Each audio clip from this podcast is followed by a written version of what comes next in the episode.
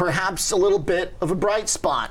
In the reopened trade, the airlines are only down about three quarters of a percent. Let's bring in Jim Corridore, who's checking out the data ahead of the travel season. Might there be some kind of, uh, you know, bright light here for the holidays, Jim? Yeah, Oliver, I heard your opening where you're talking about consumers worried about the economy, about interest rates, about the dollar, and airline stocks do not seem to be suffering any ill effects from that. Our SimilarWeb data shows that October was a strong month for the airlines, up uh, 15% over last year in terms of web traffic, up 127% over 2020, and flat with 2019. So we're showing a return to pre-pandemic levels. Consumers don't seem to be worried about the economy when it relates to their plans for air travel. Okay. Now, uh, the idea here that uh, everybody is going to be able to enjoy the same degree of uh, consumer behavior, how does that look? Do we have specific uh, leaders here that look poised to take advantage of uh, holiday travel? What looks best in the group, Jim? Yeah, well, while Southwest is the market share leader and has been for a long time, our data is showing that consumers are looking for international destinations. So they're flying to Melbourne, they're flying to Madrid, they're flying to Paris. So who does that benefit? That benefits United, Delta, and American. And if you look at the, among those three large players, American does have the market share lead and has strong, uh, strong engagement metrics among uh, consumers. Okay.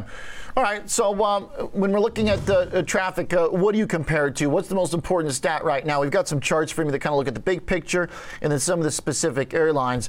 But what's that big picture? I mean, are, are we still like incrementally getting busier in the air, or have things uh, shown any sign of petering off?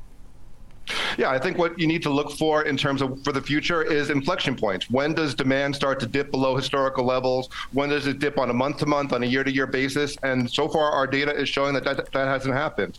Um, consumers do seem to be shopping more for deals in terms of cruises. They're spending more times on deal websites. In, in terms of uh, bookings for hotels and OTAs, they are spending more time uh, looking for deals. So consumers may be becoming more price sensitive, but so far that's not showing up in the data. Okay, so uh, I guess we're becoming price sensitive with everything else, just not airlines. Uh, I guess we don't have much of a choice uh, to some degree. Uh, the airlines all just so happen to be jacking up their prices together. Yeah, I think the airlines are protected from themselves because of pilot shortages and uh, plane shortages, which left them keeping capacity levels among uh, below where they otherwise would have. They're also getting a little bit of a tailwind from fuel prices coming down. Uh, so things are pretty bright for the airlines right now, but there will be a point in which demand starts to dip. They can't ignore economic trends forever. Um, revenge travel was the big hit of the summer, and it seems to be you know, carrying over into the holidays this year, but we'll have to see what happens next year.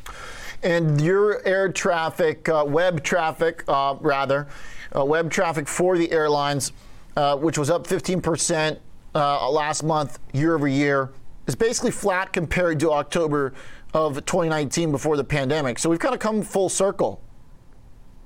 Yeah, absolutely. Uh, know, we did see a huge drop, obviously, in 2020 when nobody could go anywhere or you know, everyone's locked in their homes, and that's come back with a force. People are looking to travel above almost all other things. They're choosing experiences over stuff right now, and you know, for the holidays, that means full flights, it means high fares, and it means hassle.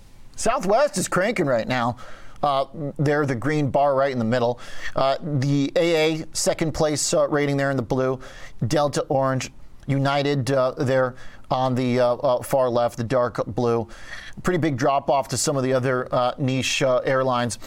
Is Southwest now also charging higher prices, or have I been imagining that, Jim? I feel like for a while there, it was kind of like a pseudo uh, discount airline, but it doesn't look like it to me anymore.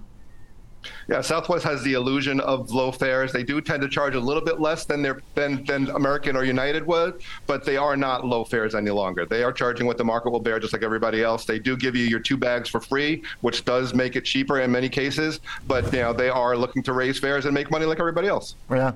Now you also track something that's called airline conversions. Tell me about what that means. Is that just who gets to the site and actually follows through? Are there any airlines where people get there and they're like, okay, never mind, I'm not doing this? Yeah, so conversions is people who go to an airline website and they do click through to a thank you page. So they are, you know, converting to some kind of a sale. We can't see how much they paid or what that sale was, but it is a good sign for overall revenue outlook. Um, Delta does have a weaker conversion rate than their peers in that set, in that space. Um, so uh, American and United have better conversion rates. So there might be something going on with Delta's website. Maybe they're, they're, it's a little bit harder for passengers to, na- to navigate. But uh, you know, in terms of the, the actual statistics, they are lagging uh, the, the group, the four big ones. Okay. All right. Uh, so it looks like we're going to have a pretty busy holiday season. Uh, is there any sign of these uh, prices going to come down at some point? I guess if the consumer's not slowing down, then airlines don't feel like they're going to have to.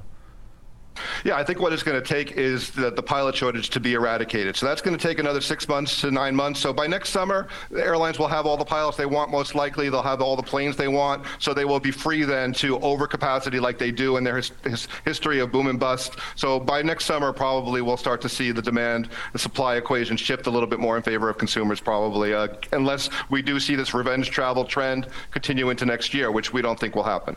Okay. Uh, Jim, thanks for the update. Appreciate it. Happy holidays, and thanks for the data as always. Good stuff. Happy holidays, Oliver. All right. Southwest, uh, still the leader, uh, crushing it with American right behind. Jim Corridore, Senior Insights Manager at SimilarWeb.